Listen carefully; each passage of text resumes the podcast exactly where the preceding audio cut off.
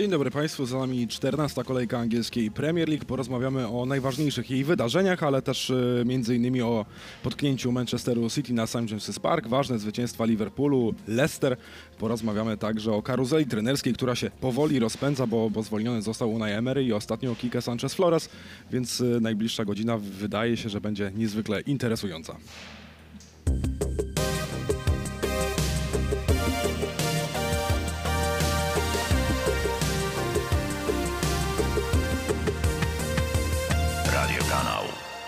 A w naszym studiu Rafał Nachorny, dzień dobry. Dzień dobry. I Piotrek Domagała. Dzień dobry. E, Panowie, zaczniemy sobie od Złotej Piłki. Wczoraj w, e, we Francji zostały rozdane najważniejsze indywidualne nagrody e, w piłce nożnej. Wygrywa Lionel Messi, ale my nie o tym. Radio Kanal na Wyspach, więc porozmawiamy o tym, co się działo na Wyspach. Więc e, no po pierwsze, Virgil van- van Dijk, drugie miejsce, wiele przedstawicieli, wielu przedstawicieli Liverpoolu i Manchesteru City, łącznie sześciu. Rafał, czy ty jesteś zaskoczony jakimiś wynikami, czy, czy tak powinno po prostu być?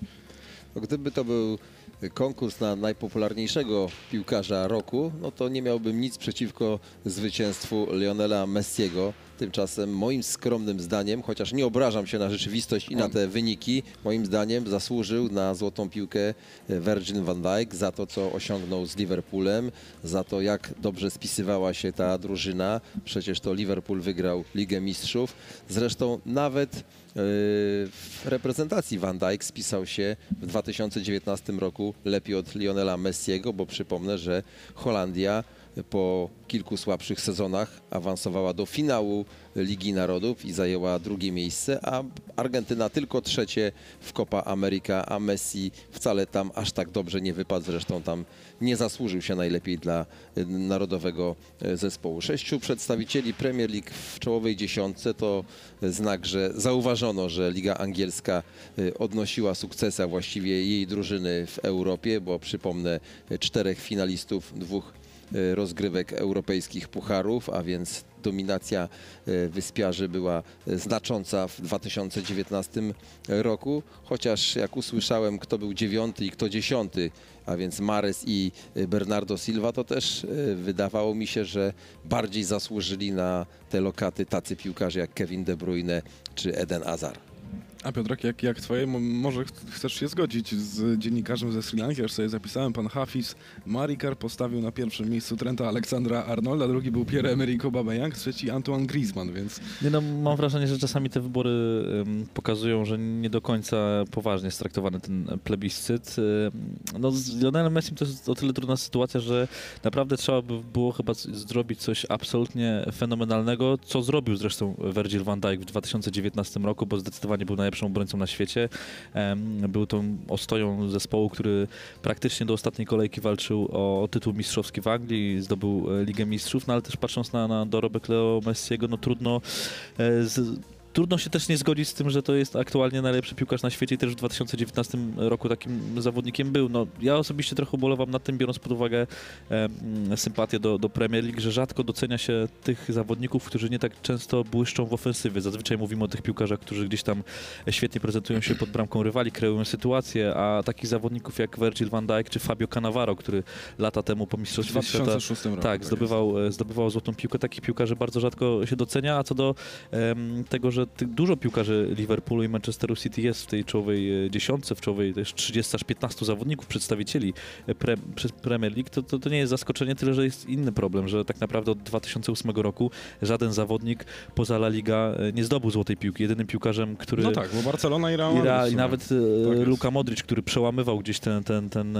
duopol Messiego i Ronaldo wywodzi się A w z 2000, Realu. no tak, Dwa- 2008 Cristiano Ronaldo był jeszcze w Manchesterze, United. tak to jest ostatnia złota piłka na, na, na, na Wyspach Brytyjskich. No, to też jest, nie oszukujmy się, e, taki plebiscyt, który, gdzie, gdzie często trzeba się, m, trzeba uzyskiwać popularność w takich zakulisowych gierkach i no, akurat jeżeli chodzi o, o Leo Messiego, no to zazwyczaj na tapecie niestety, albo stety jest Real i Barcelona. Ciężko gdzieś tam wedrzeć się do tego grona, nawet e, piłkarzom z, z Premier League. Ciekawe, bardzo. że dostrzeżono Premier League, a nie dostrzeżono ani jednego Anglika. Zresztą nie tylko Anglików brakuje w dziesiątce, nie Hiszpana ma też, też. Niemców, Hiszpanów, nie ma Chorwatów. Także no, bardzo dziwne są te y, notowania w tym y, plebiscycie. No ale mówię, nie, nie trzeba się obrażać na rzeczywistość. Tak 200 dziennikarzy zdecydowało, to są nasi koledzy po fachu i mają prawo do takich wyborów. Najwyższy Anglik to najwyższe miejsce Anglika to chyba Rahim Sterling, 12 pozycja, o ile się, o ile się nie pomyliłem. Yy, jeszcze najlepszym bramkarzem został wybrany Alison Becker. W Premier League mamy, mamy dyskusję, debatę, czy najlepszym bramkarzem jest Ederson, czy może Alison. W tym plebiscycie wygrał, wygrał Alison i, i wydaje się, czy to Rafał jest po prostu dobra decyzja. Czy rzeczywiście Alison jest lepszym bramkarzem od, od Edersona, bo też y, był Wojciech Szczęsny, było też kilku innych bramkarzy w Premier, był Hugo Lloris między innymi, więc, y, więc czy to też jest odzwierciedlenie tego, jak, jak, jaką formę prezentuje y, na przestrzeni roku Alison? Ja cały czas podkreślam, że piłka nożna to gra zespołowa, że oczywiście ważne są gwiazdy, ważne są indywidualności, ale mnie najbardziej imponują piłkarze, którzy pomagają swojemu zespołowi osiągnąć sukces. I takim na pewno był Alisson w 2019 roku. Brazylia wygrała e, Copa America, Liverpool wygrał e, Ligę Mistrzów, więc tutaj moim zdaniem wybór jest jak najbardziej e, trafiony. No taka zadziwiająca historia, może taka no niech, niech pozostanę przy tym słówku zadziwiająca, że y, dwa dni przed y, rozstrzygnięciem y, złotej piłki Van Dijk strzela dwie bardzo ważne bramki dla Liverpoolu, a Alisson, Alisson dostaje czerwoną Tak. kartkę. Van Dijk musi obejść się smakiem, bo drugie miejsce to na pewno nie jest dla niego jakiś wielki sukces, chociaż cały czas wierzę w to, że dla piłkarza ważniejsze jest wygranie y, rozgrywek ligowych, wygranie trofeum z reprezentacją niż zdobycie złotej piłki, ale może się mylę, może teraz inaczej zawodnicy odbierają nagrody, może wolą właśnie indywidualne wyróżnienia. Mam nadzieję, że nie. No a Alisson mimo takiego potknięcia dość dużego, bo ta czerwona kartka była kompletnie niepotrzebna, y, dwa dni później odbiera nagrodę dla najlepszego bramkarza. O tym jeszcze będziemy sobie rozmawiać. Teraz już przechodzimy do, do tego, co się działo na, na boiskach angielskich. Newcastle, Manchester City 2 do 2. Nie pokonane u siebie od czterech spotkań sroki. Podejmowały mistrza Anglii. Podopieczni Steve'a Bruce'a dwa razy przegrywali, dwa razy też odpowiadali trafieniami. Yy, City ostatecznie prowadziło w tym spotkaniu przez 9 minut, ale ich przewaga była, była mm, po, przerażająca wręcz. Czasami tak, tak, tak, tak to wyglądało, ale Pep Guardiola po tym remisie powiedział, że graliśmy na takim samym poziomie, co, co w poprzednim sezonie, czyli, czyli no, prezentowali mistrzowską formę. Nie wiem, czy się z tym można zgodzić tak naprawdę, Piotr. Wiesz co, tak naprawdę biorąc pod uwagę e, ostatnie mecze Manchester City i tą formę Pepa Guardioli, no to kompletnie bym się z tym nie zgodził. No to nie, okej, jeżeli chodzi o taki wizu, taką wizualną przewagę, no to akurat biorąc pod uwagę też jak gra zespół Steve'a Bruce'a, no to nie, raczej nie byliśmy zaskoczeni tym, że Manchester City stwarzał sobie sytuację, miał dużo strzałów, miał też e, kolosalną przewagę, jeżeli chodzi o wymienioną, wymienioną liczbę podań, czy też o, o procent posiadania piłki, ale tak naprawdę to nie był taki Manchester, który, na który się patrzyło i było widać, że, że on zdominuje, że pierwsza bramka będzie tylko kwestią czasu, że każde kolejne minuty będą sprawiały, że będziemy oglądali kolejne bramki. No, mnie w tym spotkaniu w sumie nie wiem, czy zdziwiło, ale to raczej potwierdziło to, co się ostatnio dzieje w Manchesterze City, czyli ta, ta fatalna dyspozycja defensywna, bo obie bramki stracone przez zespół Pepa Guardioli to są takie niefrasobliwości, jeżeli chodzi o poczynania w obronie. Oczywiście można powiedzieć, że pierwsza bramka dla Newcastle, y, Willemsa, bardzo ładna akcja zespołowa drużyny Steve'a Bruce'a, ale też y, to, jak zachowywali się poszczególni zawodnicy Manchesteru City, no to to jest raczej niewytłumaczalne dla zespołu, który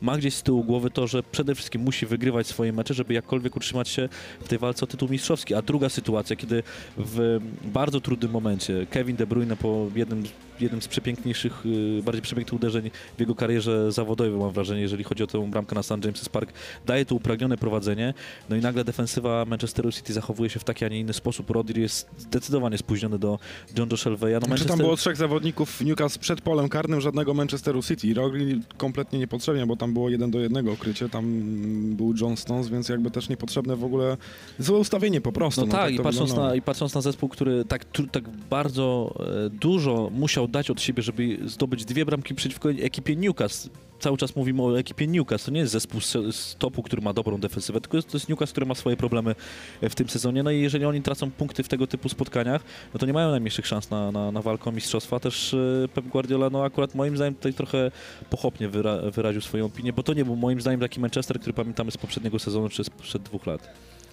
Y, Usprawiedliwiłbym Manchester w jakiś sposób, gdyby ta drużyna musiała gonić wynik, bo wiemy, że drużyny, które bronią się, y, które grają przeciwko Manchesterowi City, y, bronią się bardzo głęboko, często w dziesiątkę stoją w polu karnym, we własnym polu karnym od razu dodam, ale tutaj Manchester City prowadził dwa razy, więc miał taką komfortową sytuację. Guardiola po tym spotkaniu no, w taki sposób dość wyraźny wskazał na jednego z winowajców, czyli na Rodriego, bo mówi, że często zawodnicy rezerwowi wchodzą na boisku i czują się tacy zagubieni, zapominają o swoich obowiązkach, zapominają o instrukcjach od trenerów.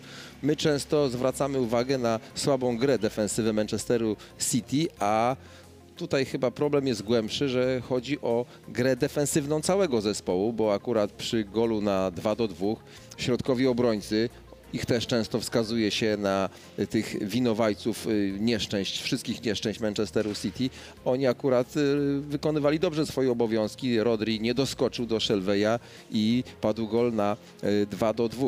Żadnym usprawiedliwieniem moim zdaniem nie jest dla Manchesteru City nieobecność na boisku takich zawodników jak Laporte, Sané czy Aguero, bo każda drużyna ma jakieś tam swoje zdrowotne kłopoty, to raz, a dwa, że Manchester City ma obowiązek zadbać o właściwe rezerwy. Tego nie zrobił, zwłaszcza e, w kontekście e, letnich transferów, gdy zapomniał o tym, że może mu zabraknąć w którymś momencie klasowego środkowego obrońcy, a tak się stało po odejściu Kompanego i po e, doznaniu kontuzji przez Laporta. No i właśnie pytanie o, o te braki Manchesteru City. Nie było Sergio Aguero, który przeciwko Newcastle gra świetnie, bo on mm, z roką strzelił już 15 goli. W jego miejsce Gabriel Jesus, który kończy ten mecz, to już jest ósme kolejne, ósme kolejne spotkanie bez strzelonego gola i też pytanie, czy nie brakowało Argentyńczyka po prostu w tym meczu. No, pamiętamy Gabriela Jezusa z tego pierwszego sezonu mistrzowskiego Pepa Guardioli, gdzie tam dochodziło do takich dość dużych rotacji na tej pozy- pozycji numer 9, coś do czego pewnie sam Sergio Aguero nie był przyzwyczajony przez całą swoją karierę, czy to w Atletico Madrid, a przede wszystkim w Manchesterze City. E, I wtedy Gabriel Jesus odeg- odegrał kluczową rolę, jeżeli chodzi o ten magiczny sezon, zdobycie ta bariera 100 punktów, czy zresztą jego gol na, na. St. Mary's w ostatniej minucie spotkania pozwolił przekroczyć tę magiczną barierę, no ale ostatnie miesiące, czy też nawet ostatnie kilkanaście miesięcy, to nie jest w ogóle w żaden sposób e, ten obraz Brazylijczyka, którego pamiętamy z początkowych jego e, miesięcy na, na Etihad. On nie jest następcą Sergio Aguero, nie jest piłkarzem, który w obecnym czasie może dać taką nawet zbliżoną jakość jak, jak Argentyńczyk, ale tak jak Rafa mówił, no jest e, wiele klubów, które mają problemy, jeżeli chodzi o, e, o, o, kadrę. No też y, możemy powiedzieć o Liverpoolu, gdzie gdzieś tam wypadają poszczególni zawodnicy w środku obrony. Nie ma Matipa, teraz w środku pomocy wypadł e, Fabinho, a Manchester City akurat ma taką siłę ognia, cały czas jest zespołem, który ma najwięcej strzelonych goli w tym sezonie Ligi Angielskiej, że jest wielu piłkarzy, których e, potrafi którzy potrafią zastąpić Sergio Aguero, jeżeli chodzi o strzelone bramki. Zrobili to Raheem Sterling, zrobił to e, Kevin De Bruyne, ale mnie bardziej dziwi jedna rzecz, że Pep Guardiola po tym meczu mówi otwarcie, że on nie chce żadnych wzmocnień, że on nie potrzebuje żadnych wzmocnień w zimowym oknie transferowym, bo ci piłkarze, którzy mogliby podnieść jakość i dorównać tym zawodnikom, w których on, on ma, albo te podnieść poziom na o, o jeden jeszcze szczebel wyżej, to tacy zawodnicy nie będą dostępni e, to. w styczniu. Tyle, że no tak jak Rafa mówił, moim zdaniem zostały przegapione kilka ważnych aspektów i kilka, obsadzenie kilku pozycji w letnim okienku transferowym. No jeżeli podchodzisz do sezonu z trzema środkowymi obrońcami, no to, to nie jest zbyt ym, dobra decyzja. To jest bardzo ryzykowna decyzja. No a też y, wiemy, że, że niektórzy zawodnicy już żegnają się z City. Powiedział otwarcie o, Silva, o no. Davidzie Silvie. Nie wiadomo jak z Fernandinho, 35 lat kończy e, Brazylijczyk. Jego kontrakt też się kończy w maju. Nie wiadomo jak to będzie wyglądało, więc... Y, tak naprawdę, no nie wiem, czy to, jest kwestia obsadzenia jednej pozycji. No jeżeli chodzi o siłę ognia, to moim zdaniem tak y, najlepiej wygląda e, w Anglii Manchester City, więc akurat tutaj nie wiem, czy to jest kwestia po prostu nieobecności Sergio Aguero. W tym sezonie w Premier League bramki dla Manchesteru City strzelało kilkunastu zawodników, więc to nie tylko Aguero i Gabriel Jesus, nie tylko na nich powinna spoczywać odpowiedzialność za strzelanie goli. Zresztą y, w zdecydowanej większości statystyk Manchester City prezentuje się znakomicie, tak samo jak w sezonach, kiedy zdobywał e, Mistrzostwo Kraju. No tylko nie zgadzają się punkty i właśnie ta szwankuja, szwankuje, przepraszam, e, ta gra w defensywie. Tutaj dwa razy wymienialiśmy nazwisko Rodriego. Ja wcale nie wykluczam, że to będzie najlepszy piłkarz e, całej Premier League, ale w następnym sezonie może po prostu to jest tego rodzaju piłkarz, który potrzebuje trochę więcej czasu na aklimatyzację, bo to, że umie grać w piłkę, no to potwierdza to, że e, tak świetnie spisywał się w Atletico Madryt, no i że jest reprezentantem Hiszpanii. No i teraz przechodzimy już do ostatniej kwestii mm, tego spotkania, czyli y, 11 punktów y, straty Manchesteru City do, do Liverpoolu. Phil Neville y, i Alan Shearer zgodnie stwierdzili w, w Match of the Day za dużo. Nie ma, nie ma szans na, na odrobienie, biorąc pod uwagę też jak, jak prezentuje się i Liverpool i, i Manchester City. Znaczy my cały czas mówimy o tym takim wyścigu dwóch koni, jeżeli chodzi o Liverpool a Manchester City, a cały czas Jeszcze Leicester jest. warto nie? wspomnieć o tym, że Liverpool ma przewagę 11 punktów nad, nad City, a jeszcze gdzieś tam Leicester się wmieszał, ale o tym pewnie jeszcze też e, porozmawiam. No osobiście mm, ja wiem, że to jest wczesny etap jeszcze sezonu, bo teraz dopiero rozpoczyna się ten prawdziwy maraton grudniowo-styczniowy, jeżeli chodzi, zwłaszcza grudniowy, jeżeli chodzi o mecze Premier League, za nami dopiero 14 kolejek, ale patrząc na to, jak e, gra Manchester City, że zespół Pepa Guardioli w tych 14 meczach już w pięciu gubił punkty, dwa remisy i, i trzy porażki, a Liverpool jest po prostu bezwzględny. Liverpool niezależnie od tego, czy gra mecz kapitalnie, czy gra mecz bardzo słabo, potrafi, em, potrafi te, te trzy punkty wyrwać i takimi, właśnie w taki sposób zdobywa się mistrzostwo. Ja mam tak czasami wrażenie, patrząc na, na piłkarzy Manchesteru City, zwłaszcza chociażby na to, na to starcie z Newcastle, że tam nie do końca jest taka stuprocentowa wiara w to, że to się dało wszystko odwrócić, bo oni widzą też, jak to, jak to wygląda w czerwonej części Merseyside, a tam wygląda po prostu A może po, idealnie. prostu, może po prostu, Rafał, oni są nasyceni, no też umówmy się, no, bili rekordy Mistrzostwa Anglii, no też wygrali sporo, no, wczor- w poprzednim sezonie trzy trofea na, na krajowym podwórku, no więc to też jest niemałe osiągnięcie. No, wierzę, że Pep Guardiola jest tak wytrawnym menedżerem, że nie pozwoli na to, by piłkarze poczuli takie nasycenie. Oczywiście y, łatwo jako człowiekowi uwierzyć w to, że zawodnikom Manchesteru City może bardziej zależeć na tym, by się pokazać w Europie, by wygrać Ligę Mistrzów niż Premier League, którą wygrali dwa razy z rzędu, ale nie uwierzę w to, że oni y, przestali już mieć nadzieję na zwycięstwo także po raz y, trzeci. No bardzo, gdyby o, takie zdanie powiem, że gdyby to Manchester City miał 11 punktów przewagi nad Liverpoolem, to powiedziałbym, że już jest pozamiatane po balu. Natomiast Liverpool, który ma naprawdę bardzo ciężki grudzień i jak się wczoraj okazało, także początek stycznia, bo gdy wręczano nagrodę Złotej Piłki, to w tym czasie odbyło się losowanie trzeciej rundy Pucharu Anglii. Manchester City wylosował sobie Port Vale, natomiast. Liverpool zagra z Evertonem.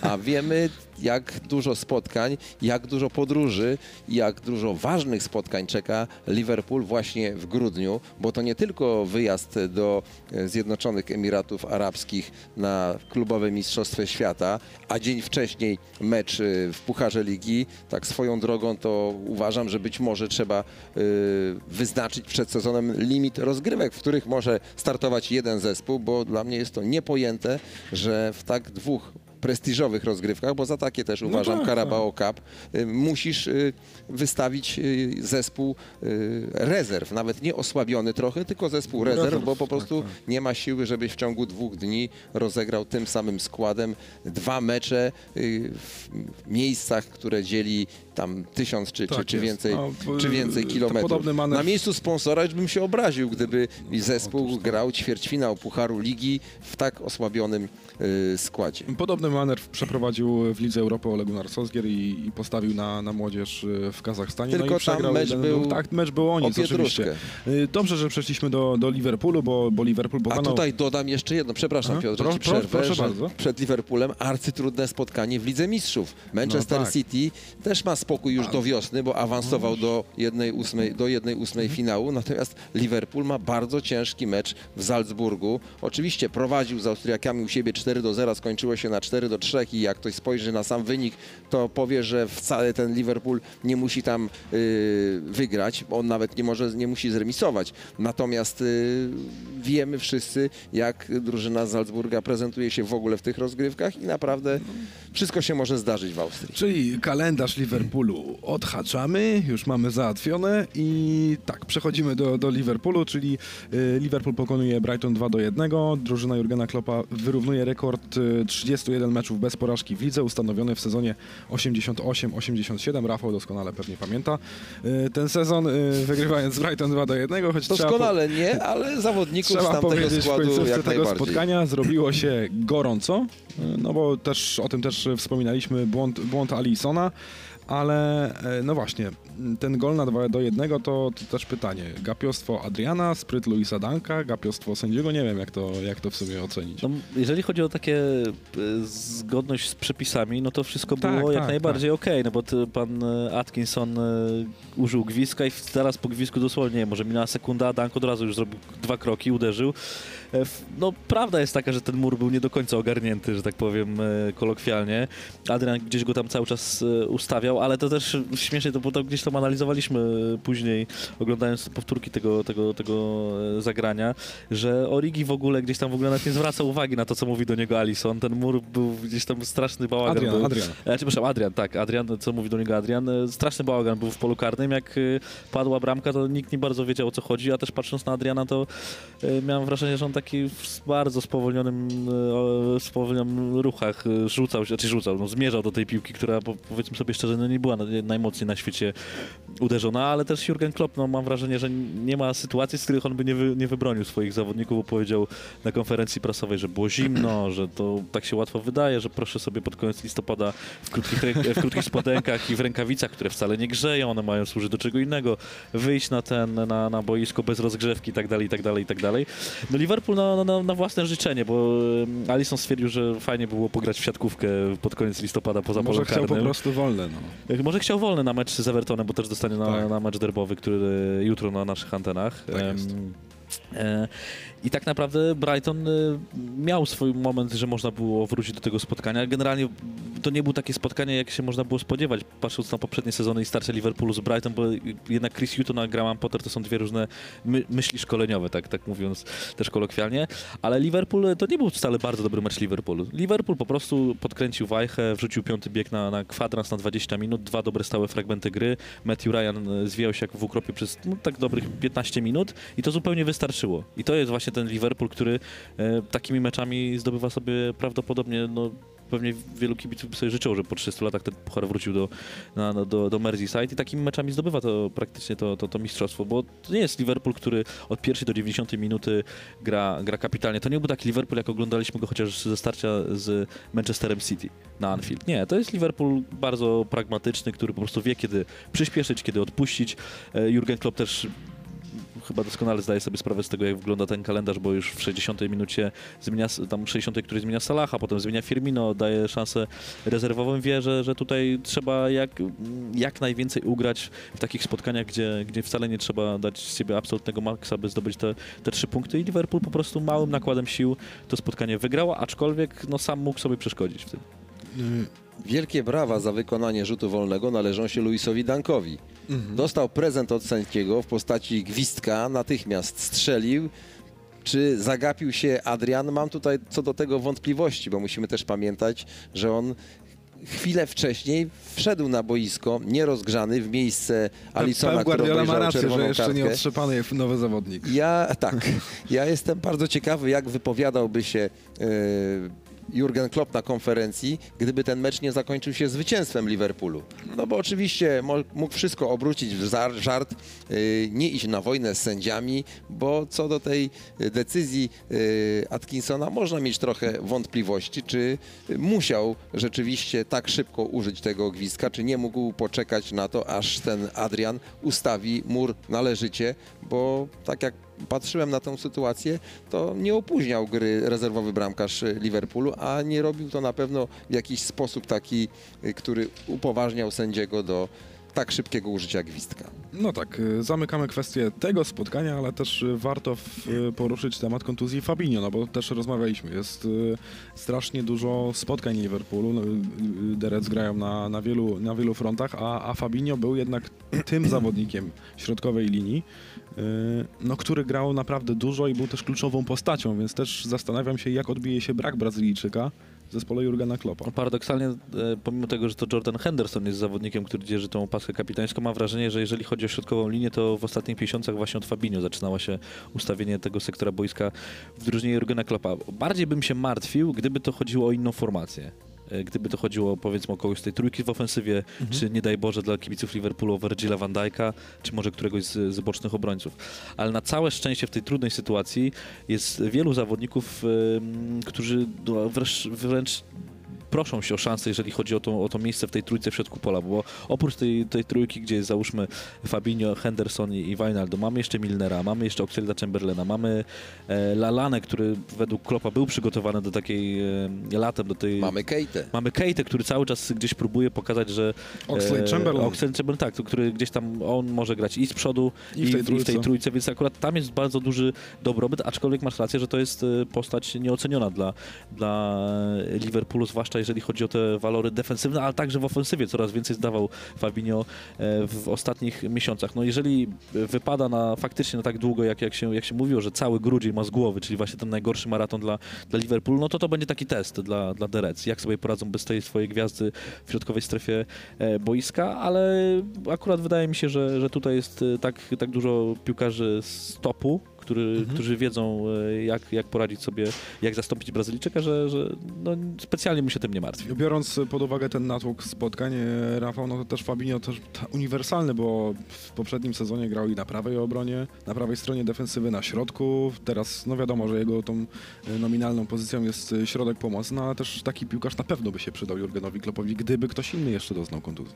A przypomnijmy, jak trudne początki miał Fabinho w Liverpoolu. Mówiono o tym, że powinien wrócić do Bo niespecjalnie nadaje się do takiego klubu jak Liverpool. Tymczasem zgadzam się z Piotrem, że to on był taką wiodącą ostatnią postacią w drugiej linii. Może Henderson rządził całą drużyną, natomiast drugą linią rządził Fabinho. On tutaj był niezbędny. Natomiast też zgodzę się z tym, że jeśli y, jakaś kontuzja musiała się już zdarzyć y, Liverpoolowi w tym czasie, no to dobrze, że padło na drugą linię, a nie na defensywę czy atak, bo Origi już y, stosując taką nomenklaturę młodzieżową, jakoś nie może się ogarnąć tak, jak to robił w poprzednim sezonie, będąc bohaterem na przykład y, rewanżowego spotkania y, z Barceloną. Też- Teraz te jego zmiany już tak wiele nie dają, chociaż zbliża się mecz z Evertonem, a ten Everton leży mu y, wyjątkowo, o czym świadczy No może gol Virgil, strzelony. Virgil van Dijk strzeli od niechcenia, będzie niezadowolony i Origi może... Może Pickford się pomyli znowu. tak.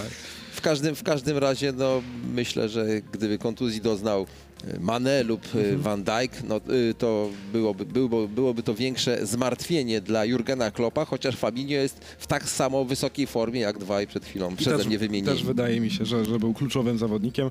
E, przechodzimy do następnego spotkania. Kanonierzy po 18 miesiącach i 7 dniach bez, 7 meczach bez zwycięstwa postanowili zwolnić Unaja Emerego. Teraz już pod wodzą e, Fredrika Lundberga mm, pojechali do Norwich, zremisowali 2 do 2 i może najpierw e, o tej decyzji. Jakie są w ogóle odczucia? Czy to był dobry moment? e, Czy w ogóle to było słuszne zwolnienie, słuszna decyzja? Czy, czy może jednak e, trzeba było poczekać, dać e, Hiszpanowi szansę, szansę naprawy tego, co tak naprawdę zepsuł?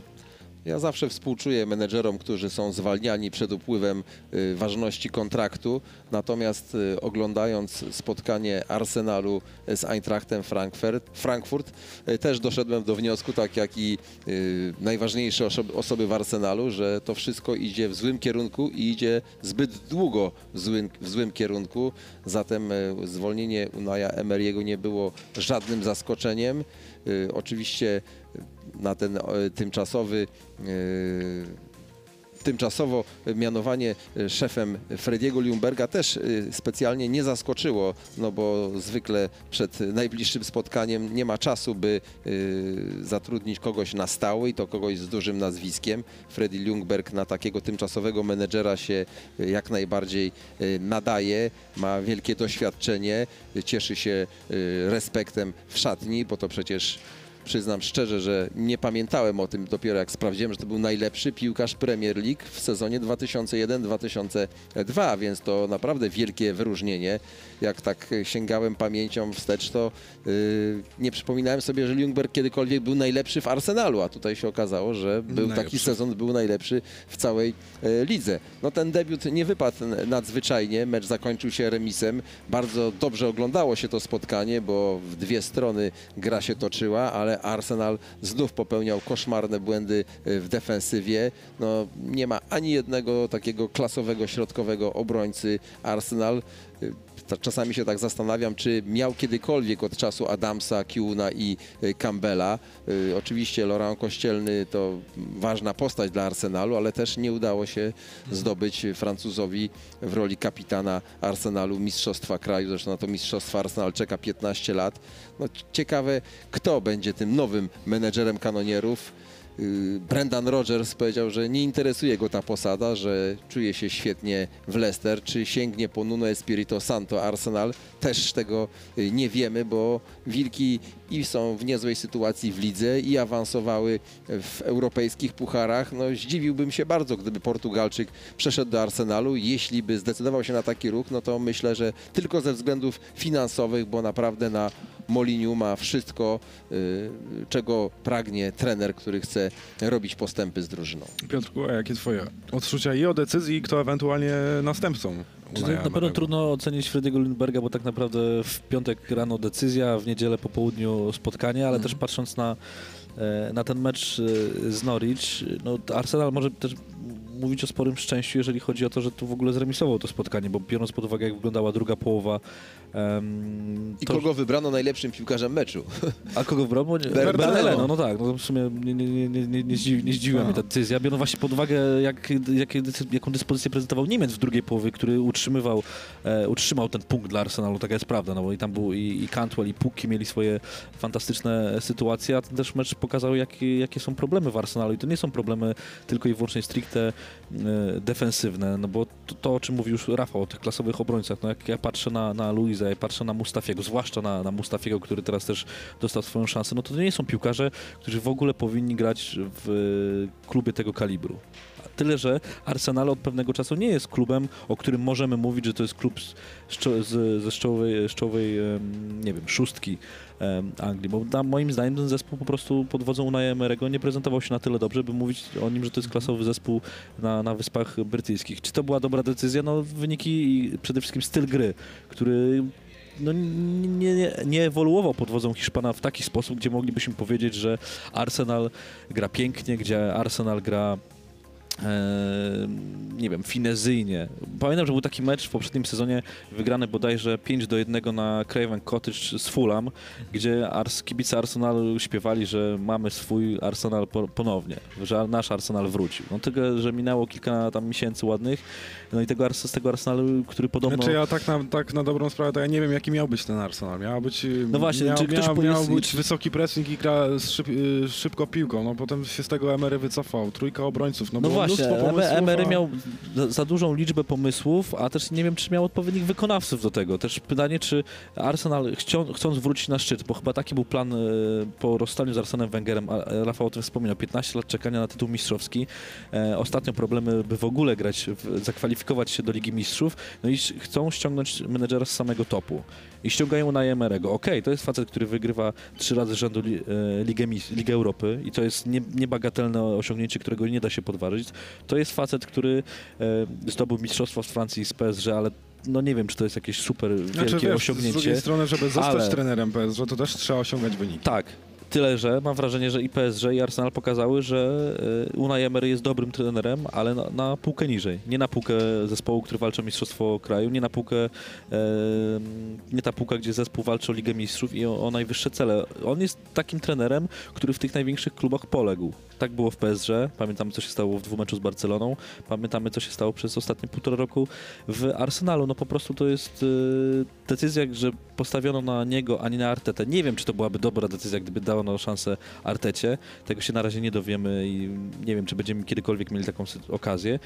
No ale na ten moment okazuje się, że ta decyzja była błędna, a też można było prawdopodobnie gdzieś e, wyciągnąć takiego trenera, który jednak ma, ma takie fajne czutki, jeżeli chodzi o nowinki techniczne, jak Nagelsmann, który został zaklepnięty przez Lipsk e, przed poprzednim sezonem, a można było wówczas też chyba powalczyć o niego, jeżeli Był chodzi o... w tej ósemce. Był w ósemce, a w dwójce ostatecznie został Arteta i, i Emery. I tak, Więc z tak. jednej strony mamy Artetę, który grał w Arsenalu, jest niejako legendą też Premier League. Przez wiele lat w Evertonie, od kilku lat się uczył u, u Guardioli, ale nie ma doświadczenia trenerskiego, a z drugiej Em- Emerego, który dopiero co poległ w Paryżu. No to też chyba Arsenal siebie nie stawiał na, w odpowiedniej pozycji na, na samym początku, jeżeli chodzi o, o ten projekt z Hiszpanem.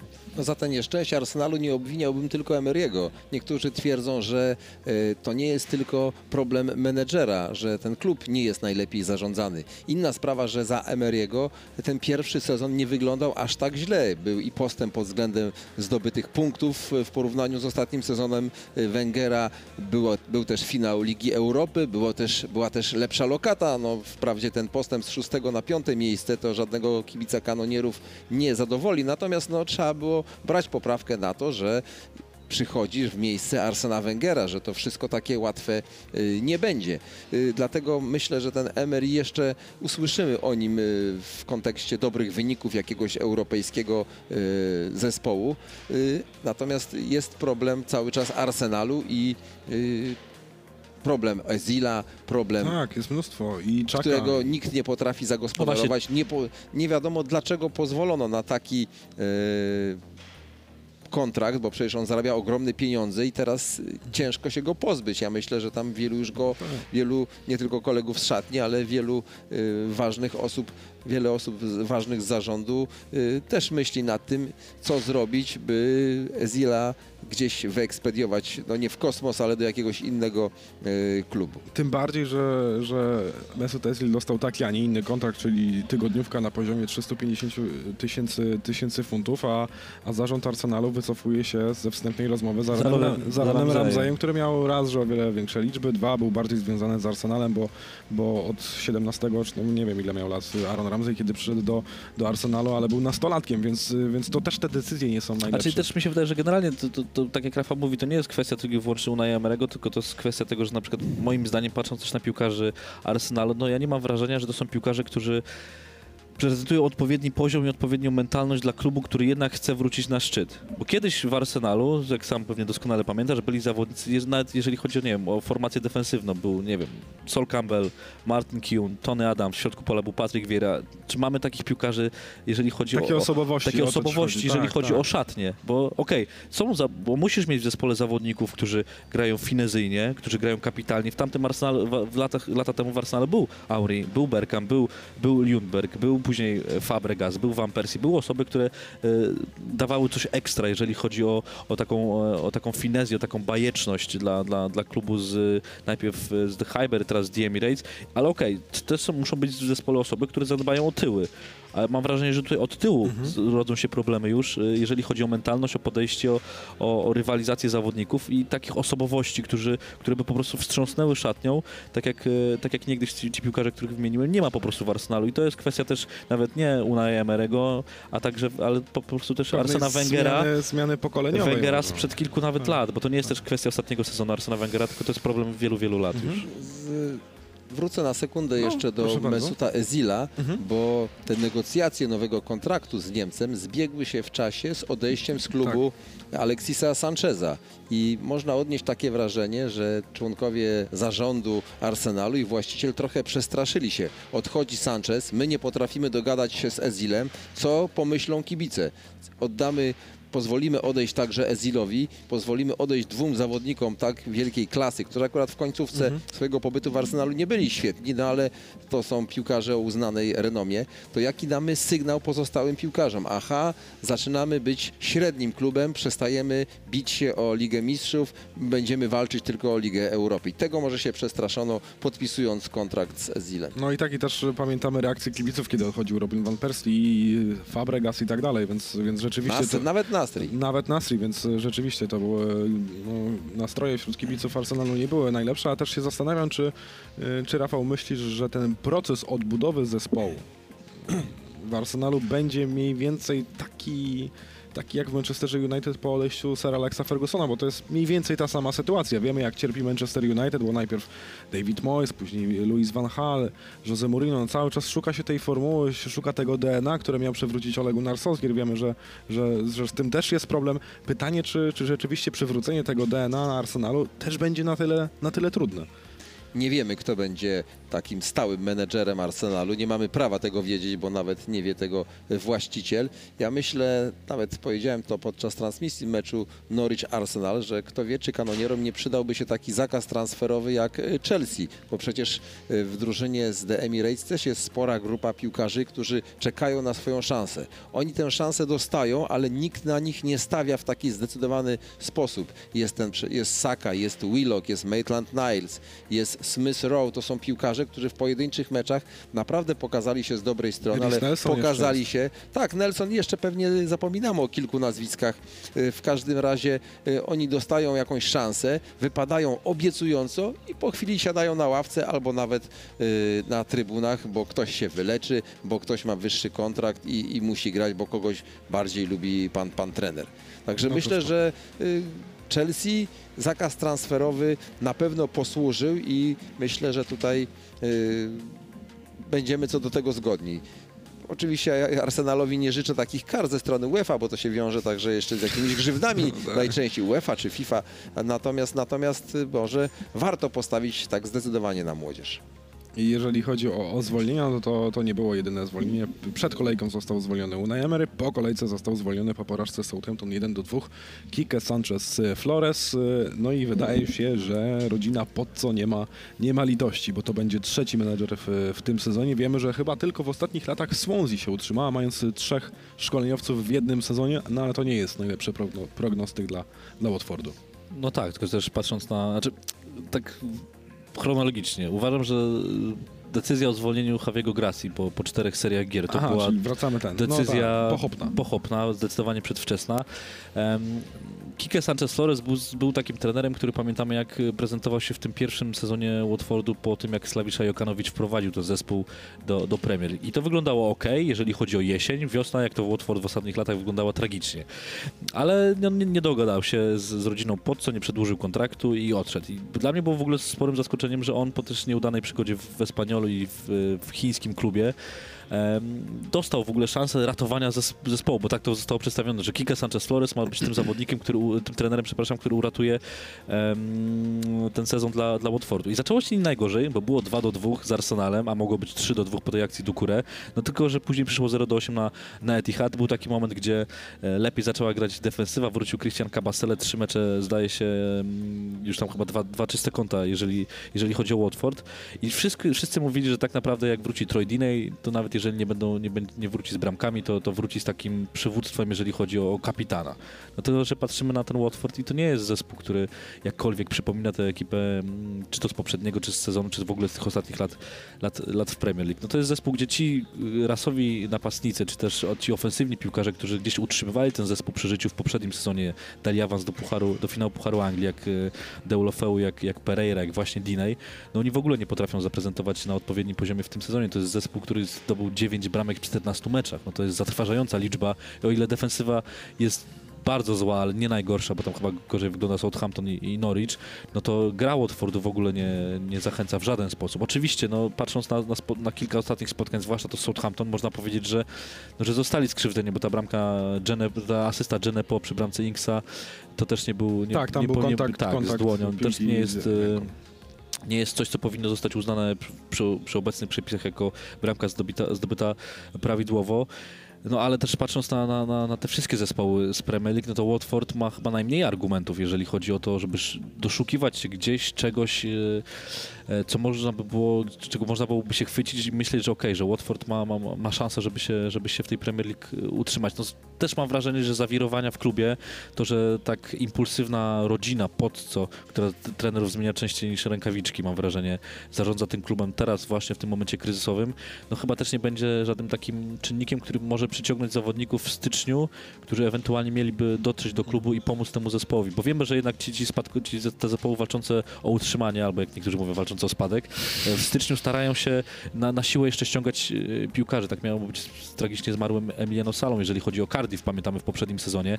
Em, no i nie wiem, czy nowi piłkarze będą chcieli zasilić Watford, bo, bo tu Watford nie, wy, nie, nie wykazuje nic, co miałoby e, dawać jakiekolwiek przesłanki do tego, że ten zespół, zespół może się utrzymać. Piotrek przedstawił czarny scenariusz Watfordu, Rafał jakieś pozytywy może. No może ja w mam w pamięci trzy takie sytuacje, które w taki ewidentny sposób, trzy decyzje sędziowskie z tego sezonu, które w ewidentny sposób krzywdziły Watford.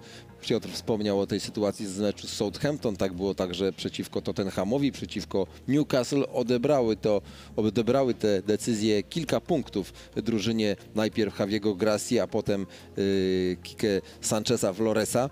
Y, Natomiast co do rodziny Pozzo, no Oczywiście zmiana menedżera w trakcie sezonu nie jest niczymś nowym, nie jest niczym sensacyjnym w tych czasach. Y, Robi się to nie na Wyspach i na całym świecie. Natomiast ja też Piotr wspomniał nazwisko Slawiszy Jokanowicza. Przecież tego menedżera zwolniono zaraz po awansie do Ekstraklasy. Nawet nie pozwolono mu rozpocząć nowego sezonu. Nie dogadano się w sprawach finansowych, ale nie chce mi się wierzyć, by to Jokanowicz stawiał jakieś takie wielkie e, wymagania. Po prostu no, z Włochami trudno się rozmawia. Oni chcą pokazać, że są najważniejsi i, i pokazują to e, bardzo często, zwalniając kolejnych menedżerów. Czy widzę jakiś e, optymistyczny scenariusz dla W najbliższych tygodniach czy miesiącach? Nie wiem, może powrót Troja Dineya, no nie wiem, nie wiem, też, No, też Troy ciężko. Diney niby wrócił, ale cały czas siedzi na ławce. Trener dokonuje trzech zmian i Diney dalej siedzi, więc myślę, że on jeździ na te spotkania jako kapitan, ale tak do końca to chyba jeszcze zdrowy nie jest, bo w innym wypadku na pewno byśmy takiego fightera jak Diney zobaczyli na boisku. Przecież oprócz tego, że strzelał bramki, oprócz tego, że nieźle grał w piłkę, to jednak przede wszystkim on rozbijał to, tych obrońców, y, krzyczał do nich, y, trochę obrażał nawet, tak jak piłkarze Arsenalu. Y, zatem on miał także inne, ma także inne walory, które bardzo na boisku by się przydały. No skoro nie gra, to znaczy, że coś jest nie w porządku. No takim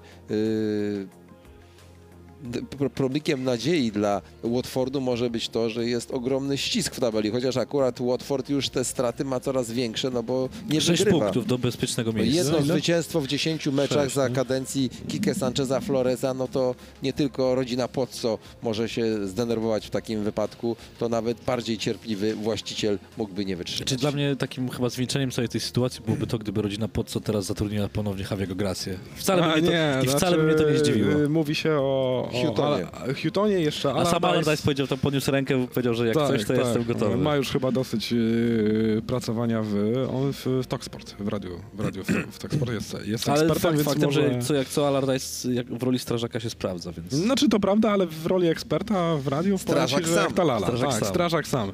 E, dobrze, zostawiamy Watford, przechodzimy do meczu Wolverhampton-Sheffield. Podział punktów na, na Moli- Moliniu. Rewelacyjny Beniaminek, ale Wilki doskonale wiedzą, co czują piłkarze Chrisa Wildera, bo Wolverhampton w zeszłym roku było takim, takim Beniaminkiem i się zastanawiam, e, co mają taki, takiego te oba zespoły, że, że potrafią się utrzymać y, grając w trochę specyficzny sposób, bo to nie jest, y, wydaje mi się, że to jest, są pewne cechy charakterystyczne tych zespołów. Grają w, w określony sposób i, i nie wiem, czy to jest klucz do tego, że, że piłkarze Chrisa Wildera i Nuno Espirito Santo radzą sobie tak dobrze w Premier League.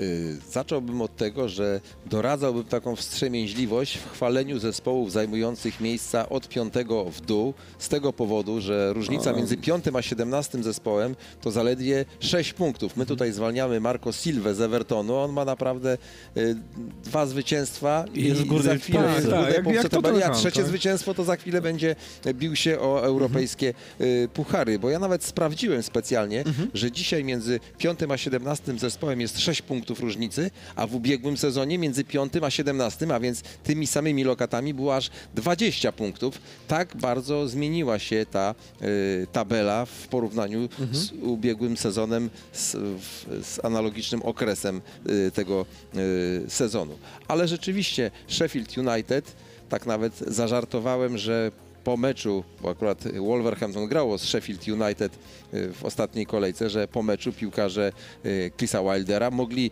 zapytać kolegów z Wolverhampton, jak się łączy rozgrywki ligowe z pucharowymi, bo my się właśnie przymierzamy do gry w Lidze Europy w przyszłym sezonie. No jak masz siódme miejsce i, No tak, i tyle samo punktów, czy jeden mniej od piątego czy szóstego zespołu, no to masz prawo mieć takie marzenia i takie myśli mogą chodzić ci po głowie.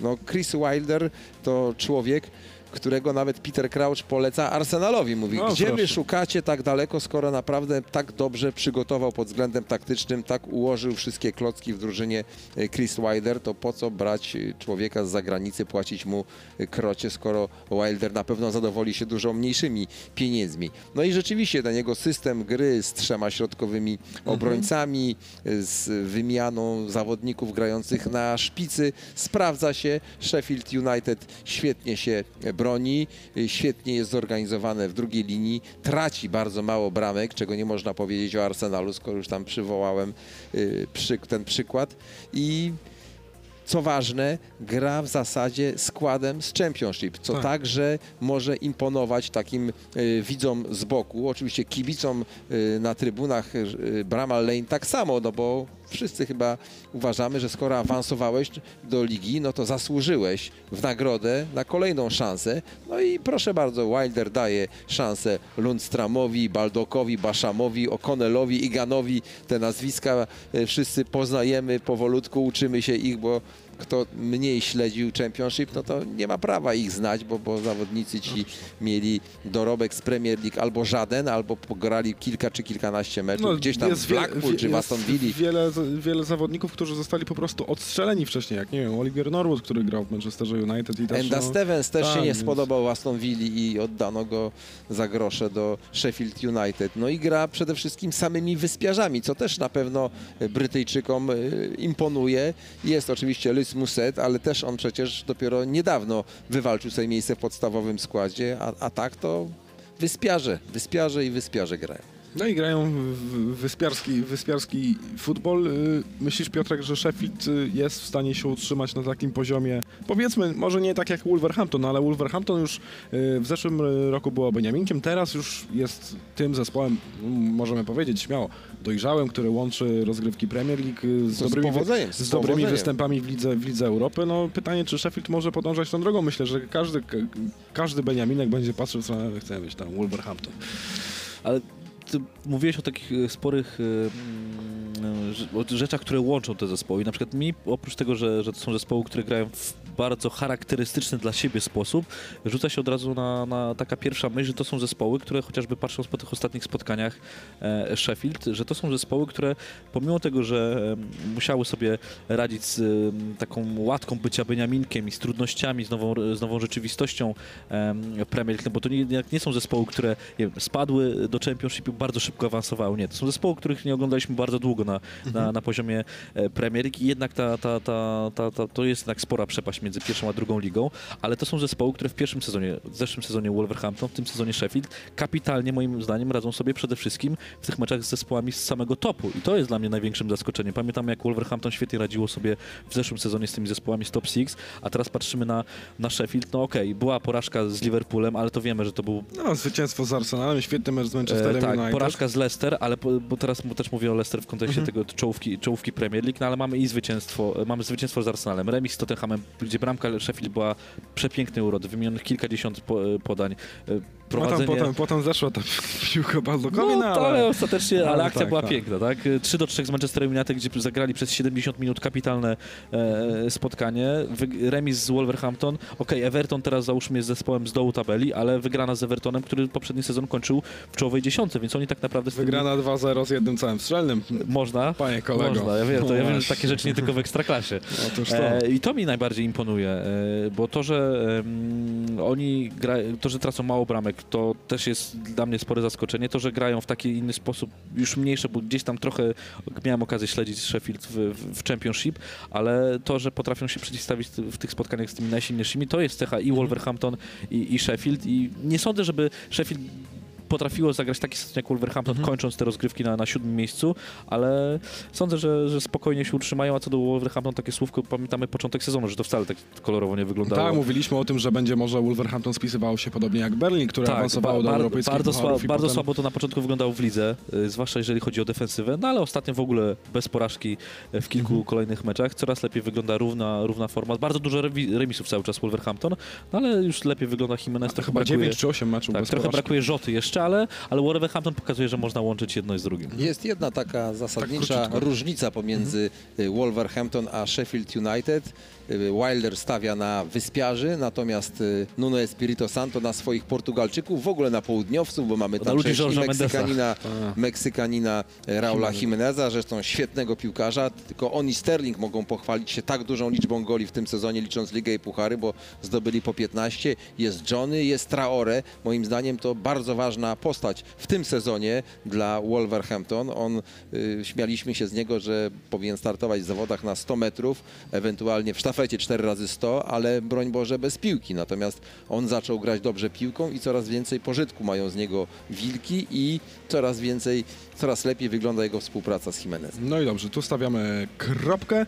Y, We wtorek y, Burnley Manchester City, czyli dzisiaj 21.10, y, Palace Bournemouth 20.25. y, W tym tygodniu są troszeczkę inne godziny rozgrywania tych meczów w środku tygodnia. W środę Liverpool, Everton, Manchester United, Tottenham, Chelsea, Aston Villa, czwartek, Sheffield, Newcastle, Arsenal, Brighton. Naprawdę mnóstwo spotkań w, w tej kolejce w środku tygodnia, a potem już jeszcze w weekend. Jeżeli chodzi o radiokanal, to jutro radiokanal Kontratak. Y, Szymon Ratajczak, Piotr Karpiński i Michał Matysik. y, W czwartek as serwisowy, w piątek y, audycja radiokanal pod koszem.